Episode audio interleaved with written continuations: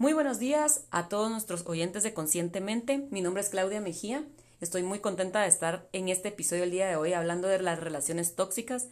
Es un tema súper mm, amplio, esa es la palabra, perdón.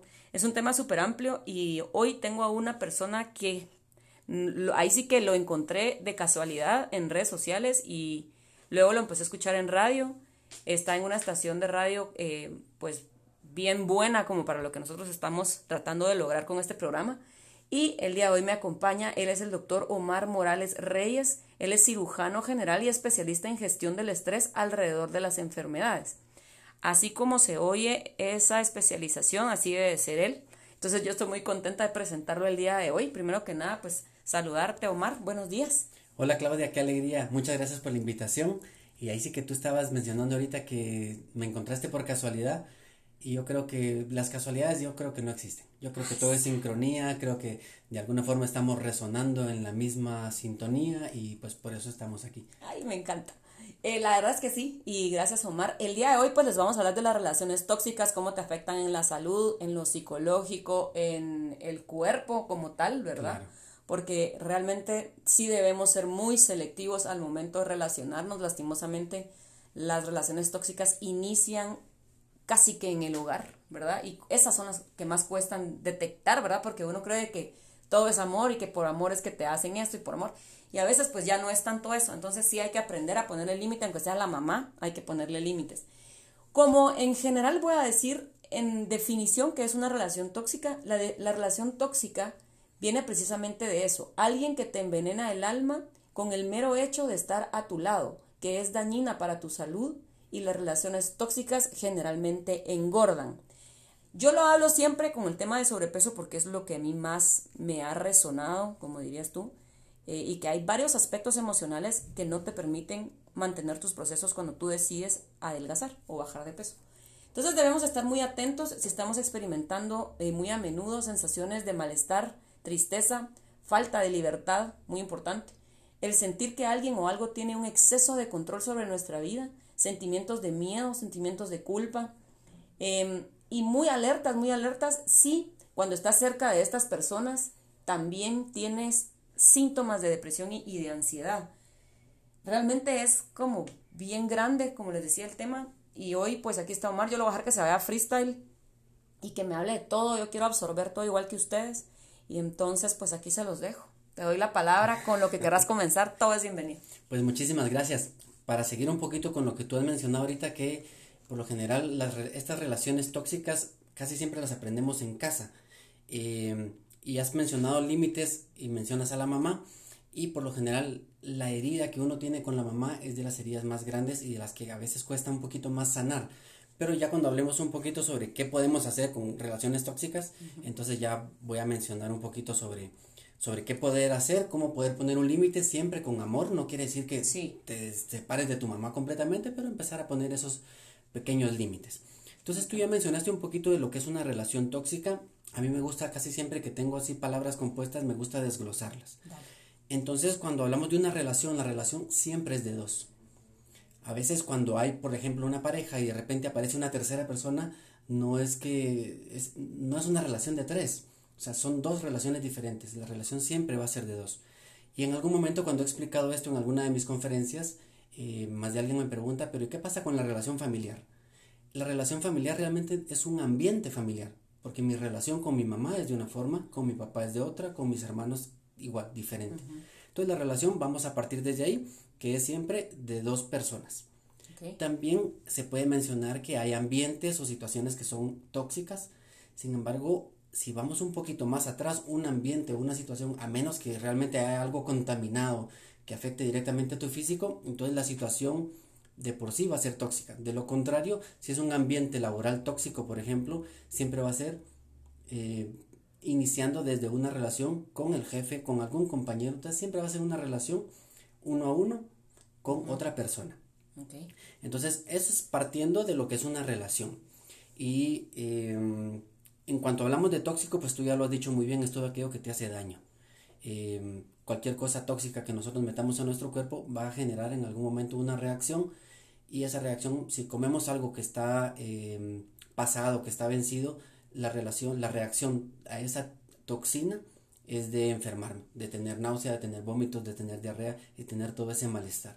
Entonces, partiendo desde este punto, eh, como muy, muy claro, muy sencillo de entender, de la misma forma ahorita pues lo desarrollamos en cuanto a las relaciones.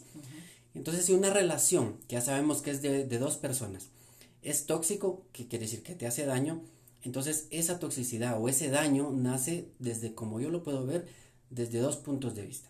Que puede ser uno por las expectativas que yo tengo de la otra persona. Y esto surge desde la idealización. Es decir, cuando yo estoy en una relación, ya sea de amistad, ya sea de, familia o de pareja, en mi concepto o en mi mapa mental, eh, yo hago una idealización o tengo una imagen en mi cabeza de lo que la otra persona es. Entonces realmente las personas no son como las vemos. A ver, voy a repetir la frase. Las personas son como son y las vemos como somos. Entonces, en eso es donde nosotros empezamos a, con nuestro mapa mental, empezamos a tener una imagen de lo que la otra persona es, pero no deja de ser únicamente mi propia percepción o mi propia idea. Luego de eso, entonces, yo con esta idea empiezo a tener ciertas expectativas, porque si esta persona es lo que yo creo que es, entonces voy a esperar que eh, se comporte de alguna manera en específico. Como estas expectativas no tienen nada que ver con otra persona, sino conmigo, por lo general no se van a cumplir. Entonces, si no se cumplen, yo ya me lo tomo como algo personal. Hay un libro que se llama Los Cuatro Acuerdos y uno de esos cuatro acuerdos es no te tomes nada personal, porque realmente todo lo que está sucediendo solo es una proyección de uno mismo. Entonces, no te tomes nada personal. Pero como no sabemos esto hasta ahora que empezamos a escuchar estos temas, eh, no lo tomamos de una forma personal y si es algo personal es un ataque. Y si es un ataque, entonces para mí representa en la interpretación un peligro. Entonces, esta es el primer, eh, la primera forma de por qué realmente una relación tóxica puede hacernos daño, las expectativas. Y la otra es por la parte inconsciente, que muchas veces yo creo que, más vamos por ahí que por, que por la primera. Hay una combinación ahí.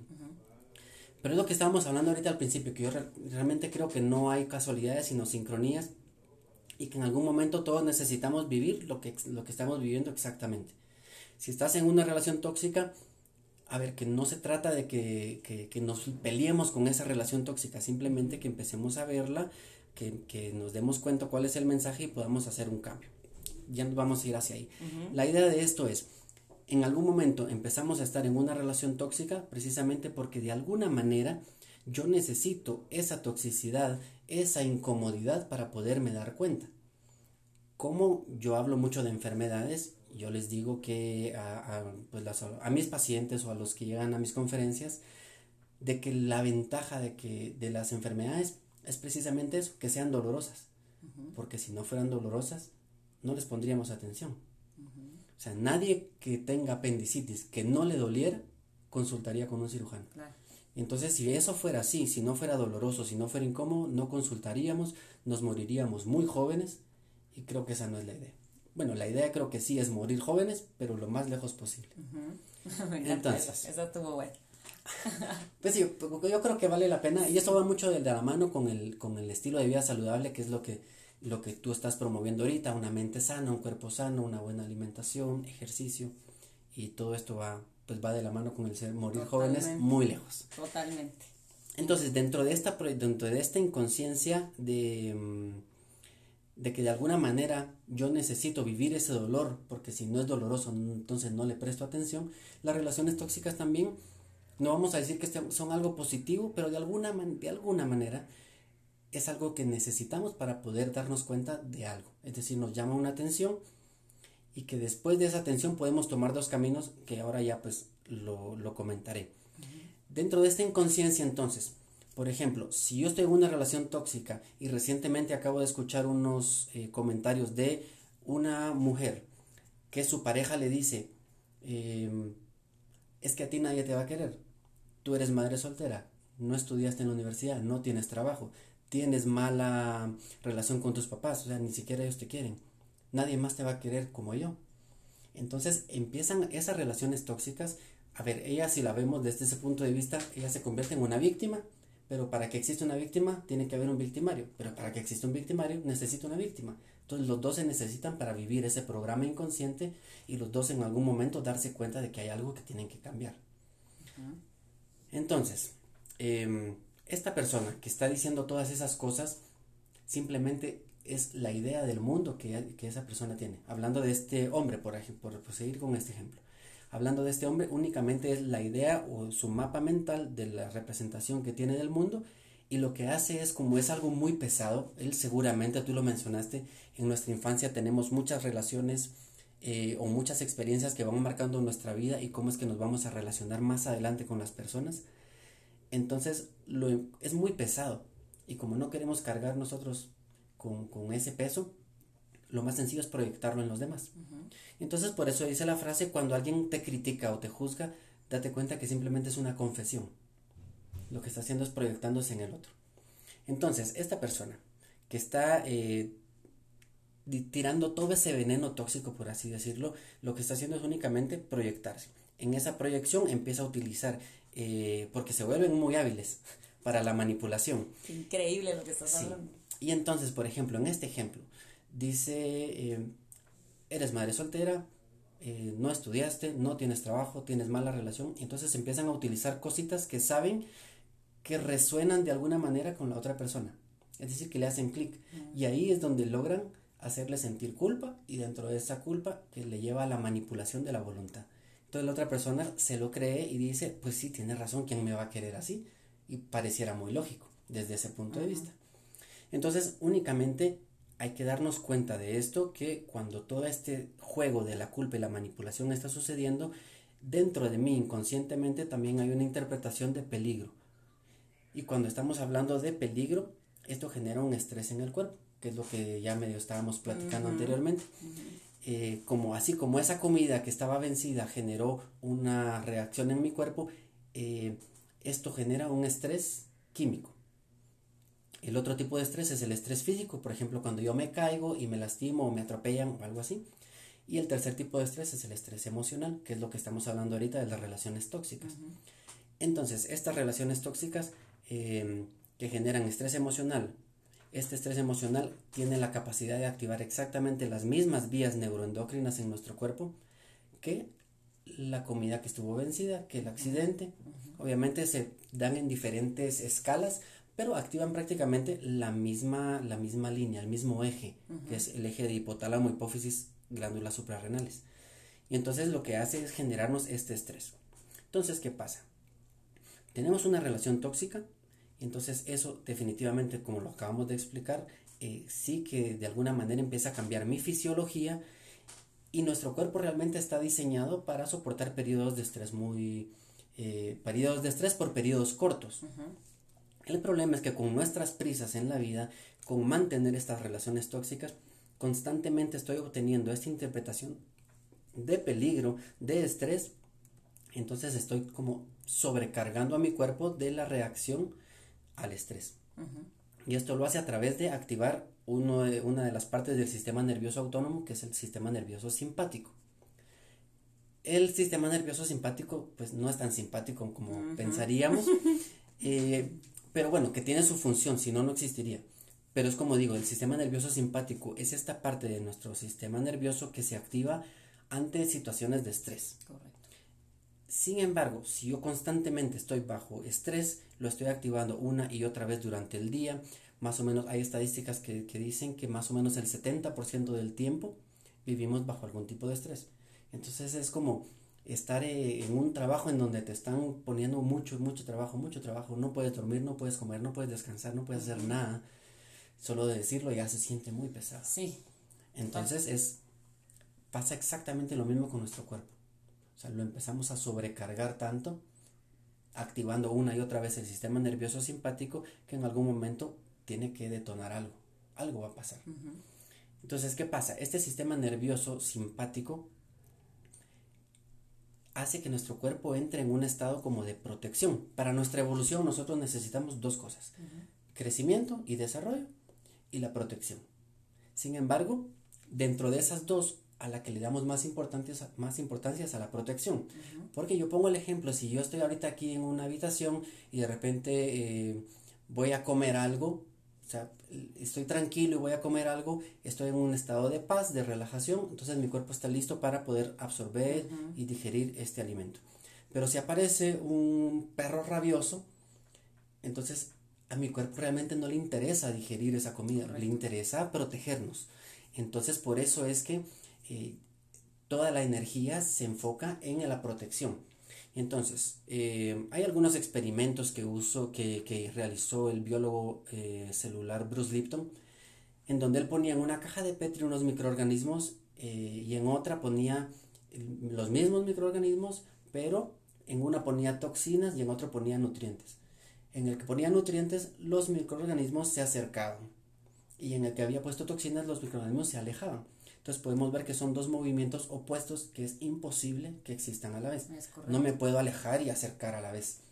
No se puede. Entonces cuando estoy en este momento que estoy eh, listo para comer y de repente aparece este perro rabioso, es imposible que yo tenga crecimiento y desarrollo y a la vez protección.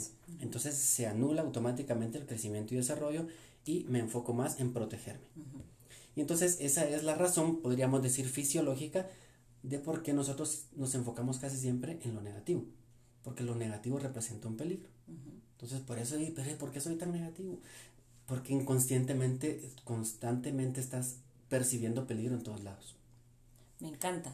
yo hice un podcast anteriormente sobre la depresión.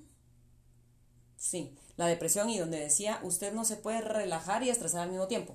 O sea, es lo mismo, no te puedes nutrir y ¿Qué me dijiste el otro? Nutrir, Ajá, nutrir y proteger al mismo tiempo. O sea, no se puede. El cuerpo no tiene esa capacidad y realmente nosotros somos los responsables. Hablando de las relaciones tóxicas, Omar, cuando tú hablabas de que uno se está lleno de expectativas, eh, hablando en las relaciones de parejas, o no, también en las relaciones familiares son así. Tú tenés expectativas y dice, ajuste su expectativa y así usted va a poder cambiar eh, la situación de su relación. Cuando yo te hablo, ajuste sus expectativas, que no es lo mismo de confórmese con lo que tiene, porque siempre lo digo, también yo en mis charlas lo digo, le digo, no es lo mismo amarte que me conformo con lo que hay. No es lo mismo, ¿verdad? O sea, todo el cambio debe venir del amor, eso estamos claros. Pero en las relaciones tóxicas, ejemplo, tú valoras, valoras a una persona y en un lado pones lo feo y en otro lado pones lo bueno, y tú dices que tiene dos o tres cosas que qué horribles, pero en realidad sí me suma, sí me aporta, eh, sí me hace crecer, sí me estimula también el lado bueno, pero a veces es criticón, a veces es aquí. Entonces son cositas como muy vanas, pero que al final de cuentas sí te... ¿Cómo piensas tú que debería ser el ajuste de la expectativa de, ambas, de ambos lados? A ver, yo personalmente, personalmente pensaría que lo mejor sería no poner expectativas. En lugar de ajustarlas sería eliminarlas, porque igual sigo esperando algo de la otra persona que tiene más que ver conmigo. Entonces, eliminar expectativas. Y cuando miramos a una persona y decimos, tiene esto bueno y tiene esto malo, siguen siendo expectativas. Sigue siendo mi propia proyección, sigue siendo un juicio. Entonces, cuando estoy diciendo un juicio y estoy diciendo esto es bueno y esto es malo en esta persona, entonces ya automáticamente me predispongo y sé que eso malo me va a generar problema. Entonces, ¿cómo tú evalúas tus relaciones? Desde la inconsciencia. A ver, lo explico de una forma más sencilla. Em, pongamos algún, algo que se te ocurra de, algo que sea negativo en, una persona que pueda generar problemas en la pareja. De repente el celular. Sí. Que, estamos mucho tiempo metidos en el celular. yo estoy con mi pareja y de repente está mucho tiempo metida en el celular. Entonces, eso en algún momento a mí me va a generar estrés. Entonces, si regresamos a lo que dijimos, los cuatro acuerdos, esa persona no me está haciendo absolutamente nada a mí. No es como que diga, yo me voy a meter al teléfono porque sé que eso le molesta, que podría pasar, pero realmente no es así. Entonces no me lo voy a tomar personal para empezar. Y segundo, em, si es el hecho de que ella o él pues eh, esté metido en el celular constantemente, no tiene nada que ver con él sino conmigo. O con ella sino conmigo. Entonces la pregunta ahí sería, para poder quitar el juicio, si yo sé que es algo que me molesta y esto tiene mucho que ver con la relación tóxica general, en general es, ¿qué es lo que me genera realmente la inconformidad o la incomodidad o el dolor? Entonces podríamos seguir con el ejemplo. Eh, mi pareja está todo el tiempo metida en el celular. ¿Qué es lo que realmente me molesta? Porque que esté ahí metida no pasa nada. ¿Qué es lo que realmente me molesta? Podría ser, es que siento que no me pone atención. Y cuando no me pone atención, yo siento que no soy importante. Y cuando no soy importante, entonces siento que no me valora. Y ahí llegamos al punto. Mi problema de que la persona esté metida en el celular es que no me valora. Yo me siento no valorado. Y eso tiene más que ver conmigo también. De qué forma no me estoy dando yo el valor que sé que tengo. Entonces quitamos expectativas, quitamos juicios y nos ayuda para crecer. Puchis. Sí, es un gran, es gran camino. Es, sí. La verdad que podríamos decir que es sencillo, pero no fácil. Porque hay que hacer un trabajo, hay que tomar conciencia y empezar a hacernos las preguntas importantes. Adecuadas. Preguntarnos qué pasa, qué, es lo que realmente me molesta en esta relación. Para poder decir, ¿y esto qué tiene que ver conmigo? no estando la otra persona. ¿Para qué necesito estar yo con una persona tóxica? Entonces, podría ser, la, en algún momento les he preguntado a algunos de mis pacientes, eh, porque siempre en las enfermedades hay detrás un trasfondo emocional y en, del trasfondo emocional hay una relación tóxica. Total. Siempre. Entonces yo les pregunto, a ver, ¿qué pasa con, con esta persona? La persona, por ejemplo, que dice, em, el ejemplo que estábamos hablando, que eres madre soltera, que eres lo otro, entonces tú no vales, nadie te va a querer eh, métete un curso para que aprendas a ser alguien y que la gente aprenda a quererte también. Entonces yo le digo, cuando una persona, una persona que, que, trata así a alguien y que le dice todas estas cosas, es una y, y permito que la persona responda. Entonces muchas veces dicen, y muchas veces salen malas palabras. Y otras veces, pues pongamos el ejemplo aquí, es una persona irrespetuosa. Entonces le digo, ok, entonces ¿de qué forma te estás faltando el respeto tú misma? Correcto. a mí me llama la atención ya cuando hablas de relaciones abusivas, que es lo mismo que tóxico, me imagino, solo que a otro nivel. A otro nivel. Porque a veces yo siento que hay relaciones tóxicas, pero que realmente la persona que para ti es tóxica, que es lo que estás diciendo, no es que sea tóxica, o sea, solo es así, y tú tenés unas expectativas distintas, entonces para ti eso es tóxico. Pero que en realidad, tal vez es para tu percepción es tóxica, pero para la otra persona, pues solo es él. normal. Ajá, normal. Pero hay relaciones abusivas. Y ese sí es otro tema. Relaciones violentas, relaciones en donde te ignoro, relaciones en donde te insulto, relaciones en donde te manipulo y te aprieto para que tú cambies, pero sin dejarme a mí, ¿verdad? O sea, porque el rollo es mantenerte cerca, porque como tú dices, la persona que te violenta necesita tener a un receptor de violencia y a veces nos, nos quedamos como, bueno, voy a aceptar que esta me aporrea porque el que te quiere te aporrea. Exacto. ¿Verdad? O sea, y hay muchas cosas que creo que sí tienen que ver mucho con tu valor en términos de valentía, no como tu valor como persona, sino que de que ser muy valientes para de verdad ir a enfrentar la situación. ¿Cómo crees tú que podemos llevar a ese tipo de personas que están en una relación abusiva? Escuchemos bien, abusiva, abusiva, violenta, de golpes, de gritos, de... para salir de ahí. Porque se parece mucho a la tóxica, pero ya pasa esa línea en donde ya te tocan, ¿verdad? Tú, literal. ya es tóxico, pero se vuelve también... Eh, Incluso hasta peligroso, literalmente. Ok, entonces, ahí, antes, yo pensaría que antes de ser valientes, tenemos que recordar nuestro valor. Entonces, en lugar de decir es que yo valgo esto, yo valgo tanto, yo valgo mucho, simplemente decir yo valgo y punto, hasta ahí. Porque una persona que sabe y que reconoce su valor, pues es difícil que vaya a aceptar que alguien más lo maltrate. Entonces, si yo estoy en algún momento en este papel de víctima que estoy recibiendo toda esta toxicidad, todo este veneno y esta abusivez de la otra persona, yo empiezo a trabajar en mí, empiezo a realmente a reconocer mi valor y hacerlo ver, en algún momento, solo con hacer eso yo me salgo de la posición de víctima. Y si yo ya no soy víctima, mi victimario, pues ya va a ir a buscar a alguien más. Hasta que se dé cuenta de que esté haciendo algo, que está haciendo algo que no le permite trascender ese programa inconsciente de, victimario. Entonces, hasta que lo logre trascender, va a poder encontrar una relación en donde no viva toxicidad. Pero una vez más, sí, que desde nuestro punto de vista de, la sociedad religiosa, lo que querramos, esta relación, esta persona está haciendo lo incorrecto. Si quitamos todos los juicios, simplemente vemos que él está haciendo ciertas cosas, tiene ciertas actitudes, porque hay un programa inconsciente detrás que lo hace vivir así. Y es lo que pueden dar. Es lo mejor que pueden hacer. pueden. Ajá. Entonces alguien preguntará, pero ¿cómo va a ser lo mejor que esté golpeando a su pareja? Es que no sabe hacer nada y más. Si tuviera otra opción, seguramente haría otra cosa. Mira, yo lo hablaba, creo que ayer hablé con una persona y yo le decía, es que es drogadicto vos. O sea, está haciendo sufrir a la persona, a la pareja, porque él es drogadicto, vos, pero es que él no lo está haciendo por hacerle daño a la otra. O sea, imagínate el sufrimiento de ese drogadicto que solo no puede dejar de consumir. O sea, él, el auto es para él, él se ataca solo, él se violenta solo. O sea, si la otra sufre o no, so sorry, ¿verdad? Y ahí es donde viene la codependencia y otras cosas, pero... Exactamente. Pero realmente la intención del drogadicto no es destrozarte la vida, solito él se lo está destrozando y no tiene otra forma de vivir, no tiene otra elección más sabia que lo que está haciendo y, y qué sufrimiento. Entonces hay un montón de cosas, por eso yo te decía que este tema es súper amplio, realmente. Sí, tantas, sí, aristas tantas aristas. que tocar. Vamos a tratar de regresar, porque yo, yo me puedo ir aquí tres horas hablando, Ok.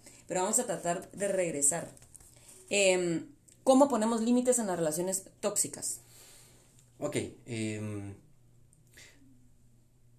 a ver, es una pregunta que realmente voy a tratar de aproximarme lo más que pueda. Pero no, vos ¿Qué puedes tomar tu hacer? tiempo, cero bolas. Bien, antes de, antes de hablar de límites, yo creo que sí es importante saber que eh, dentro de estos cambios de nuestra fisiología, como la interpretación es que hay peligro, genera estrés y eso quiere decir que me tengo que proteger y la protección es más importante que el crecimiento para sobrevivir, entonces ahorita que digo esta palabra sobrevivir, hablo de todo, absolutamente todo lo que mi cuerpo hace es para sobrevivir.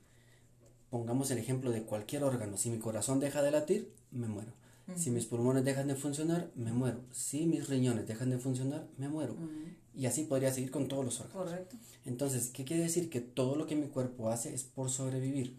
Entonces, dentro de esto, en este sobrevivir, si hay un- una amenaza o hay un peligro ante mí, yo tengo únicamente tres opciones. Luchar, huir o quedarme paralizado. De hecho, hay un video en las redes donde eh, hay papás que asustan a sus hijos, que son bebés, y ahí se puede ver la reacción pura de la emoción, del miedo y del enojo. Correcto. Los niños en algún momento eh, simplemente se desploman, otros empiezan a llorar, otros salen huyendo y es precisamente y otros pegan. Entonces esas son las reacciones: luchar, huir o paralizarme. Y eso es como que lo que traemos en el programa eh, sin que te metan ninguna otra aplicación, digamos, en el cuerpo. Sí, es, algo sea, totalmente puro. Sí, puro. Entonces, como ya estamos hablando de emociones, eh, en mi libro que se llama El arte de estar sanos, ahí hablo en la primera parte sobre patrones inconscientes. Lo quiero. Perfecto. Entonces hablo sobre los patrones mentales. Eh, En la segunda parte hablo sobre emociones y en la tercera sobre cuál es el rol del alma en la salud. Repetí el nombre del libro. El libro se llama El arte de estar sanos. Entonces, en esa segunda parte donde hablo de emociones, explico que desde, el punto, desde un punto de vista científico podríamos decir que la emoción simplemente son químicos en mi cuerpo que me generan sensaciones eh, específicas. Porque cuando me siento feliz y cuando me siento triste, mi cuerpo no se siente igual. Porque si no, ¿cómo lo reconocería? ¿Cuál es cuál? Entonces, ya que estamos hablando de eh, una emoción pura, como estas de estos niños, en nuestro cuerpo también se siguen dando, aunque de alguna manera hemos aprendido a, a enmascararlas. Entonces hay una emoción social y una emoción primaria. Pero la que prevalece en cuanto a el la respuesta que va a tener mi cuerpo es la emoción primaria. Si la emoción primaria en esta interpretación es de peligro, eh, entonces yo necesito cualquiera de estas tres, luchar, huir o paralizarme. Cuando hablamos de luchar, entonces, por ejemplo, tengo ya 23 años, estaba haciendo la cuenta de practicar artes marciales. Tengo 20, o sea, ya es mucho tiempo de hacer artes marciales. Personalmente me siento bastante seguro. Pero si frente a mí se pone alguien que mide 2 metros y es grande, entonces eso yo ya lo pienso dos veces. Entonces, esa es una, podría ser eh, solo como un ejemplo de por qué mi cuerpo entonces empieza a engordar. Mm, Por decir, siento algún, eh, tengo la interpretación de un peligro, mi cuerpo dice, hay peligro, ¿cómo me protejo? Crezco. Entonces empiezo a acumular. Eso sería trasfondo emocional. ¡Qué barbaridad! Entonces, uno, empiezo a acumular. Eh, dos, ¿por qué? Porque primero me va a servir para, eh, para poder atemorizar a alguien más para que no se metan conmigo.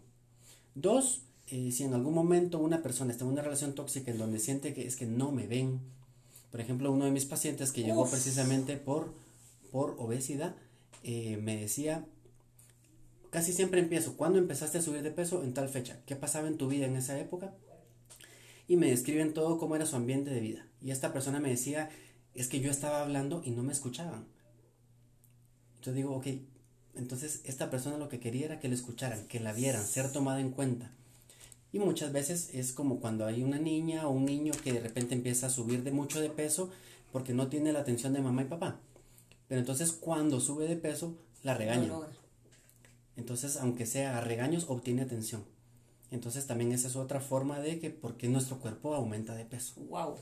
Entonces, como vemos, sí, realmente una relación tóxica sí que nos puede engordar como tú lo mencionabas al principio.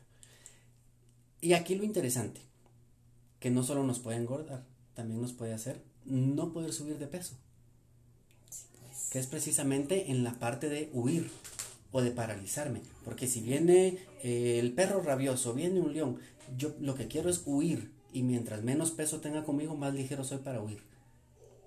Uno. Y, eso no es algo que tú determinas como, bueno, estoy en una relación tóxica para adelgazar, en vez de hacer dieta exactamente, o no. No, tu cuerpo lo hace solo. Ya será una interpretación inconsciente, exactamente. Ya. Y entonces, bueno, esa es una. Y dos, paralizarme. Es decir, si me quedo quieto, tal vez no me mira y me salvo. Entonces, esa es la otra, la otra parte. Entonces, hay precisamente otra persona que hace que recientemente me, me estaba hablando sobre una relación tóxica en donde quiere salir de ahí pero antes de haberme contado eso, me dijo, es que no puedo subir de peso, y no puedo, y cómo, y cómo, ya fui con el nutricionista y no puedo subir de peso. Y entonces dije, ¿qué está pasando en tu vida? Y cuando me cuenta toda la relación tóxica en la que está viviendo, en donde no se le valora, en donde no la dejan ser, yo le digo, ¿sabes qué? En cuanto te salgas de esa relación tóxica, vas a empezar a subir de peso. Mientras tanto, le va a costar. Estoy en shock. Te juro, estoy en shock. Porque toda la literatura y, o sea, a mí no, no, digamos que no he llegado hasta ahí, te lo digo la verdad, Omar. O sea, yo me, me he cultivado, pero más por los temas de estrés y que tu metabolismo hace esto y cabal, sistema simpático, parasimpático. Pero realmente la forma en la que tu inconsciente reacciona ante lo que tú estimulas, porque es un sobreestímulo. Claro. ¿Verdad? No es como que estoy en una relación tóxica tres días y ya estoy cero. No, no es así. Pero sí es el sobreestímulo ante lo mismo y tu cuerpo ya reaccionará como mejor le parezca. Claro, qué increíble. Para sobrevivir. Uf, increíble. Y ahora si volvemos ahora al tema de la, de la fisiología, dentro de medicina hay un efecto que nosotros llamamos un efecto de buceo. Eso quiere decir, cuando una persona está en un estado de estrés muy grande, hay una readecuación de la circulación y de la energía que donde órganos que no son vitales dejan de recibir ese aporte sanguíneo y energético y de oxígeno y de todo para poder preservar los órganos vitales, que es corazón, cerebro y las glándulas suprarrenales.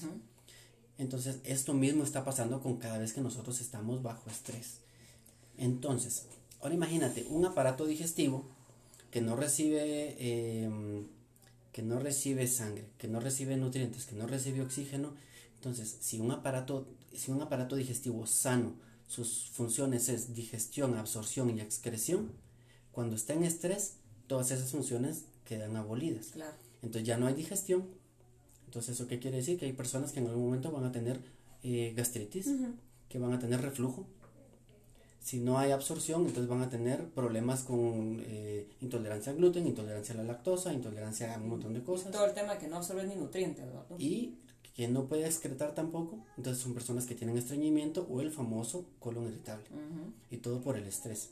Pero que sabemos que ya tiene una base fisiológica de, de por qué el estrés realmente me está afectando mi salud como tal y con, con, lo que estábamos hablando de que me genera en algún momento obesidad y que esta obesidad también condiciona a que yo tenga otras condiciones que afecten aún más mi salud.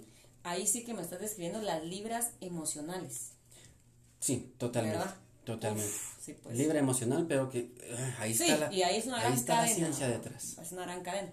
Y mira por dónde vamos si no hemos logrado hablar de los límites. Perfecto, límites. Entonces, entonces, ¿qué podemos hacer ahora que ya hablamos de, de todo el, la teoría, de la base, de, de, dónde surge una relación tóxica, qué es lo que pasa en mi cuerpo? ¿Qué podemos hacer? Primero creo que tenemos que empezar a tomar conciencia. Hay una de las prácticas que estoy empezando a, realizar yo por mi cuenta. Antes hacía meditaciones, ahora estoy recibiendo ya un curso de mindfulness que de verdad es muy muy bueno porque mindfulness quiere decir como tener una mente despierta, que quiere decir si estás despierto estás en el hoy. Muchas veces nuestra mente está totalmente viajando al futuro o al pasado. Ansiedad, ansiedad, ansiedad, ansiedad. Ansiedad al futuro, estrés al pasado. Y eso es otra cosa que yo explico. El estrés nunca es en futuro. El estrés es en pasado. Entonces, la diferencia entre el estrés y la ansiedad, fisiológicamente mi cuerpo reacciona similar. Pero en el estrés yo conozco qué, cuál es la causa y en la ansiedad no. Entonces, por eso digo, el estrés es en pasado y la ansiedad, en futuro. Wow. Para empezar. Entonces, a ver, si ya estamos hablando de empezar a tomar conciencia, a estar en un lugar, en el momento presente, cuando empezamos a hacer estos ejercicios, eh, nos permitimos sentir realmente momentos de incomodidad. Precisamente hace poco eh, subí a mis redes una, un artículo donde hablo sobre la diferencia entre cómodo y acomodado por la famosa zona de confort. Correcto. Entonces, eh, yo creo que la zona de confort se refiere más que todo a cuando estamos acomodados. Es decir, estoy en una relación tóxica que ya me es familiar, y, pero como me es familiar, entonces prefiero no salirme de ahí porque es lo que hay. Claro, no sé, no sé lo que puedo ganar, pero sí sé lo que puedo perder. Entonces, como ya me es familiar, mm, mejor me quedo por ahí. O empiezas que ya estoy vieja, pues ¿para qué voy ahorita ya, mija? Así va, mija, mis tíos, mis tíos, mis tíos, las señoras grandes. Mija, ¿para qué no voy a Sí, ahí está él, que ahí ya lo conozco, mejor viejo conocido, que bueno. Ese es otro exactamente. Y tan bonito lo nuevo. Y que nos, y que nos claro, porque lo nuevo nos permite, nos permite crecer, nos permite descubrir cosas nuevas, obviamente. Total. Pero obviamente como es algo incierto y está en el futuro, entonces empezamos a generar muchas historias, dentro de esas historias creamos drama y en ese drama que surge la ansiedad aparece el sufrimiento y entonces dejamos de vivir en paz. Yo creo que aquí es donde he dicho la palabra importante. Eh, hay un comunicador argentino que habla sobre espiritualidad aplicado a cosas de la vida diaria, que se llama Julio Bebione. Entonces él habla mucho sobre realmente identificar en qué momentos me siento en paz y en qué momentos pierdo la paz. Y cuando pierdo la paz es por todo este proceso que acabo de mencionar. Que sucede algo, le agrego historia, con esa historia le sumo drama y con ese drama aparece el sufrimiento y con el sufrimiento no puede existir junto con la paz. Entonces es, ¿qué podemos hacer? Busca un momento de tu vida en el cual eh, hayas realmente experimentado paz y observa bien tu cuerpo. ¿Cómo se siente tu cuerpo? Lo más seguro, hazte como un, escaneo corporal y observa desde tus pies hasta la cabeza y empiezas a ver cómo se siente cada parte. Y busca otro momento de tu vida que ha sido estresante y, y empieza a observar exactamente lo mismo. Te vas a dar cuenta que hay diferencias. Entonces, eso yo creo que es lo más importante. El cuerpo no miente, la mente nos pone muchas... No, y lo bonito del inconsciente es que es atemporal, vamos. Entonces, si tú ahorita estás regresando a cuando eras feliz, a cuando eras delgado, a cuando eras ágil, a cuando eras, no sé, tu inconsciente lo reconoce como un momento de placer, así lo estés imaginando. Claro, así lo estás recordando. Es súper importante ir adentro. Y eso está hasta comprobado científicamente. totalmente. Que se activan exactamente las mismas áreas del cerebro si lo estoy viviendo a que si simplemente lo estoy imaginando. Sí, me encanta. Cuando terminemos de grabar te voy a contar. Perfecto. A ver, ¿por dónde vamos? Em, vamos en cómo vamos entonces, a salir. el cuerpo no miente, la mente, la mente sí nos pone muchas, eh, muchos peros y que parecieran muy lógicos. Entonces, ojo con eso. Mejor creámosle más al cuerpo, de verdad que es muy sabio y nos va a decir las cosas realmente como son. Entonces, ¿qué podemos hacer? Empezarnos a conocer, empezarnos a hacer un escaneo corporal para aprender a conocer cuándo estoy en paz y cuándo estoy incómodo. Es lo que habíamos hablado bien. Que cuando me siento incómodo, incómodo pero acomodado me voy a quedar ahí. Pero si es lo suficientemente incómodo, entonces me voy a salir de esa zona de confort. Correcto. Entonces, ya que vamos conociendo nuestro cuerpo, entonces empezamos realmente a hacer cambios. ¿Qué cambios? Perfecto que hagamos cambios enfocados en lo físico, en hacer dieta, en hacer ejercicio, en hacer algún tipo de actividad, pero que no nos quedamos, no nos quedemos ahí. Pues no sé si quieres que lo enfoquemos ahorita al sobrepeso, que creo que es en general. En general. Bien, em, ¿qué más? Entonces, sí, ponerle atención a lo físico y además aprender a comer. este, este es otro un, tipo. Un, post al redes que decía, aprender a comer requiere de práctica. O sea, es imposible, la gente quiere que la dieta en una semana le haga efecto y después ya suelta la dieta porque como en una semana no. Y se tardó 20 años en llegar a ese peso, vamos, y quieren adelgazar en 20 días. Porque como la teoría es en 21 días, vas a conseguir. Sí, yo creo que está, está mal enfocado eso porque en 21 días, si tú estás haciendo algo normal durante 21 días, en 21 días en tu cerebro aparecen, eh, da chance a que hayan nuevas neuronas con nuevos hábitos, pero no quiere decir que el hábito ya esté, solo quiere decir que son nuevas neuronas activadas para un nuevo hábito. Para un nuevo, correcto. Únicamente. Eso. A ver, ¿qué más entonces? Aprender a comer. Sí, lo que estás mencionando. Y ahora vamos un poquito más profundo. Aprender a comer quiere decir, ¿por qué comemos realmente? ¿Cuál es nuestra intención de cuando comemos? Entonces hay tres tipos de hambre. El hambre mental, el hambre emocional y el hambre eh, fisiológica.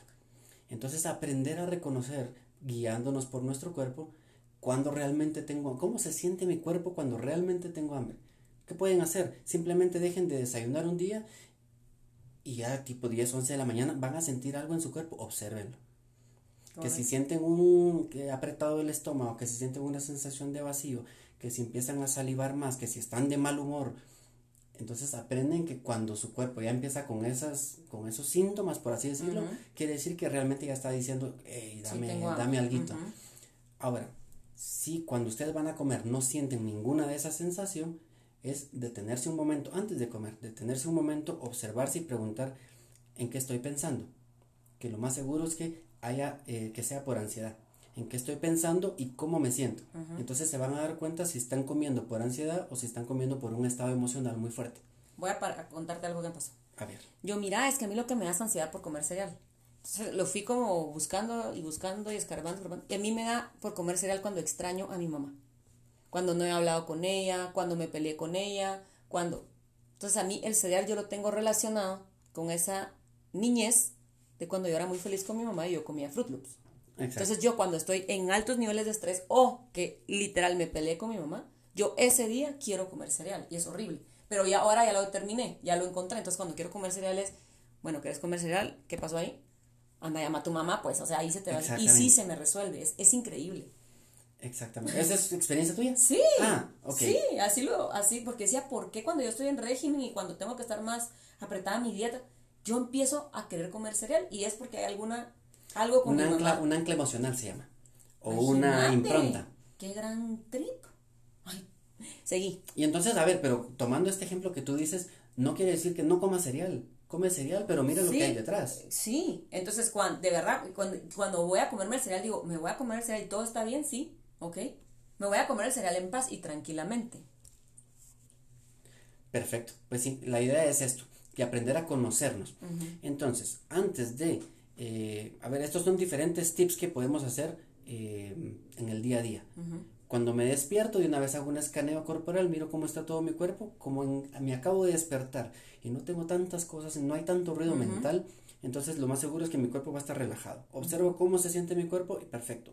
Durante el día, cuando ya empiece mi, mi rutina, voy a empezar a vivir estrés, observen cómo se siente su cuerpo con estrés lo más seguro van a encontrar, eh, lo más común es eh, mandíbula contraída, dolor de cuello, hombros, tensos, elevados hacia arriba. A ver, yo estoy diciendo mucho de lo que a mí me pasa. No, a mí también. no, mira, yo me, encuentro muchas veces con las manos cerradas. Voy manejando y voy y digo, Claudia, ¿qué onda? Y yo solita y bueno, pero es eso. O sea, es de verdad te interesa lo que estás experimentando. Hay mucha gente que vive en automático, siempre lo digo.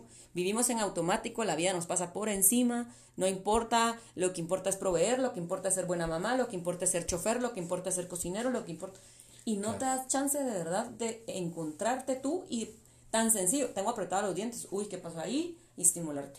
Tengo apretadas las manos, ¿qué pasó ahí? Me dormí con las manos metidas en el pecho, que es súper normal.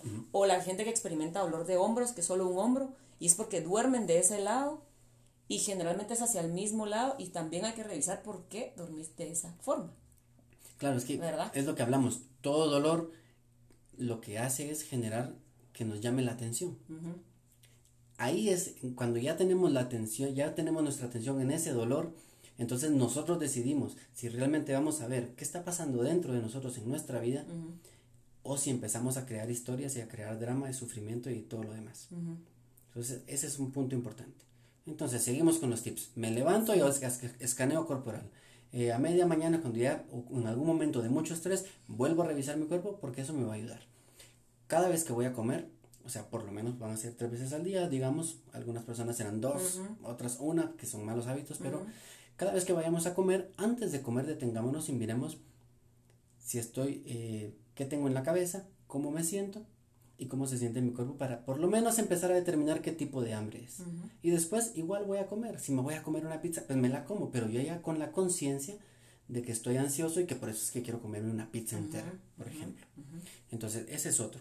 Y eso únicamente empezar a ver cuál es mi relación que tengo con la comida. Antes de relacionarme con la comida, tengo una relación conmigo y es lo que estamos hablando ahorita. Si estoy comiendo, me quiero comer esa pizza, la relación que tengo conmigo es de ansiedad. Por eso la proyecto en la comida. Entonces, esa es otra, esa es otra cosa. Cómo me relaciono con la comida tiene mucho que ver con mi estado interior. Porque como hablamos hace, hace un ratito, todo es una proyección. Toda la forma en que, en que yo me relaciono con los demás es una proyección de lo que está pasando dentro de mí. Entonces, ¿qué quiere decir eso? Entender cuál es el mensaje en cada situación que hagamos. Em, comemos todos los días, veamos cómo nos sentimos y aprendemos cuál es el mensaje que hay detrás. ¿Cuál es mi relación con la comida? ¿Cuál es el mensaje que hay detrás? Relaciones tóxicas. ¿Para qué necesito? No preguntar por qué, en el por qué voy a encontrar mil excusas. Eh, ¿Para qué? Si estoy en una relación tóxica, ¿para qué necesito estar ahí? La primera respuesta va a ser, pues no, para nada. Entonces, ¿para qué estás ahí? Entonces, después en esa segunda pregunta viene, bueno, estoy ahí para, no sé, alguien me da atención, de alguna forma me siento valorada. Cuando no me trata así, siento que sí me quiere, es otra muy, muy clásica. Entonces, todo eso. Entonces, lo que habíamos hablado, cómo poner límites eh, a mamá, a papá, amigos, es simplemente eh, saber que te están haciendo, primero reconocer que te están haciendo daño y segundo, que saber, si, si tú pones un límite, no estás haciendo nada en contra de la otra persona, sino a la larga, si lo vemos desde un punto de vista más metafísico, es como una bendición también. Es como decirle, mira, estamos viviendo este patrón en donde yo soy víctima y tú victimario, hay algo aquí que debemos cambiar. Entonces yo pongo mi límite, tú decides hacer con tu vida lo que quieras. Sí, pues. Bueno, me gusta. Pues bueno, eso. Y de ahí empezar a buscar cuáles son las etiquetas. Es decir, estoy en una relación tóxica, entonces soy un soy un bruto, soy un menso, soy un dejado, soy un cobarde, soy un qué. Y después, ¿dónde aprendí esa etiqueta?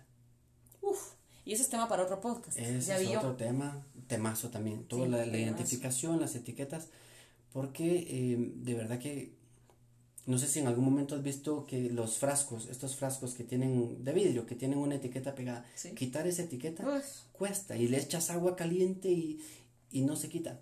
Las, la mismo, lo mismo sucede con las etiquetas que nos ponemos. bueno, creo que entonces entender, para poner límites, es entender primero en dónde estamos, ¿verdad? El reconocimiento y la aceptación que sí tenemos una relación tóxica, que sí estamos dentro de una. Y muy importante valorar, valorar la relación, no solo por berrinche o no solo por momento, porque realmente cuando estamos en, la, en peor, una crisis, en una relación, es la, el peor momento para evaluarla también, ¿verdad? O sea, sí llegar al el estado de calma que te permita valorar tu relación. Qué tan tóxica es, porque seguramente va a ser tóxica. Seguro. Eh, y, y qué estás dispuesto a permitir y qué no estás dispuesto y por ahí, por ahí comenzar. Em, aprender entonces a poner un alto y entender, entender que si no lo haces, seguís saboteando tu salud, seguís saboteando tus procesos de crecimiento, seguís saboteando las ganas tuyas de querer ser mejor. Y sí dependes mucho de, de tu estado emocional para todo lo que estamos hablando. Claro. ¿Verdad? Entonces yo creo que para ir cerrando, eh, los invito a ser valientes y a, saber el valor de cada uno, dirías, así lo completo, a desintoxicarnos de esas personas, ¿cómo? Llenate a vos de vos mismo, antes, ¿verdad? E autoevaluate, eh, ¿cómo es? Calibrate todas las mañanas, como bien decía aquí el doctor, y entonces así vamos a poder aprender a conocernos nosotros y después poder saber qué merecemos y qué no merecemos en la vida. Yo así cerraría el tema, Omar. Sí, por supuesto, por supuesto que sí. Yo creo que lo más importante es encontrar nuestro valor por un lado y por otro lado, pues preguntarnos el para qué es que necesito yo estar en esta relación, porque si estamos ahí es porque de alguna forma creemos que es necesario, aún de una forma inconsciente, pero algo nos tiene ahí. Entonces aprender a poner un alto, como tú decías, muchas veces preguntan, pero ¿y cómo hago? ¿Cómo pongo un límite? ¿Cómo digo ya no más? Yo les digo, justo así decir ya no más. Y entonces dice, pero es que, y ya ponen la excusa. Y, el esqueísmo, que es horrible, horrible, horrible. Vos, y es así, es que cuando mis pacientes a mí me van a decir, es que yo sé que ahí viene una gran casaca, que no te la voy a creer, que mejor ni te desgastes. Ay, si es que fíjate vos que, y ahí viene, la excusa, ¿verdad? Entonces sí, realmente dejar de ser así ustedes. tenemos que cambiar la actitud. Revísense pues, o sea, cáchense infragantis en las cosas y deténganse cada vez que se cachen a ustedes mismos haciéndose daño, diciéndose paja y haciendo cosas que van en contra de lo que ustedes realmente quieren, porque eso es el sabotaje. Entonces, de verdad yo le agradezco mucho a Omar. Yo me despido, mi nombre es Claudia, me pueden encontrar en redes sociales como guion bajo claudia.mejía o arroba conscientemente guion bajo cm con sc. Y les dejo aquí a Omar, igual lo pueden contactar en sus redes sociales, ahorita él va a decir cuáles son. Em, para más consejos, consultas con él, ir ahí con él, eh, síganlo en redes sociales, que de verdad su contenido es increíble. Pues muchísimas gracias Claudia por la invitación y a todas las personas que estén escuchando me pueden seguir en mis redes, en Facebook me pueden encontrar como DR eh, Omar Morales, My Health Coach. Y en, no puede. claro, y, en, Instagram como arroba Omar Morales. Y ahí por lo general estoy compartiendo bastantes, eh, bastantes contenidos. Ahora empecé a hacer unos videos en vivo de diferentes temas, así que por ahí espero que nos, nos veamos. Me encanta. Y pronto estamos haciendo entonces el podcast con referencia a esto que estábamos hablando de último, de las etiquetas, así que estén pendientes. Claro. Y por ahí vamos a estar en contenido. Pasen muy feliz día, muy feliz fin de semana, porque hoy es sábado. Entonces, eh, despidiéndonos, pásenla bien y gracias por escuchar.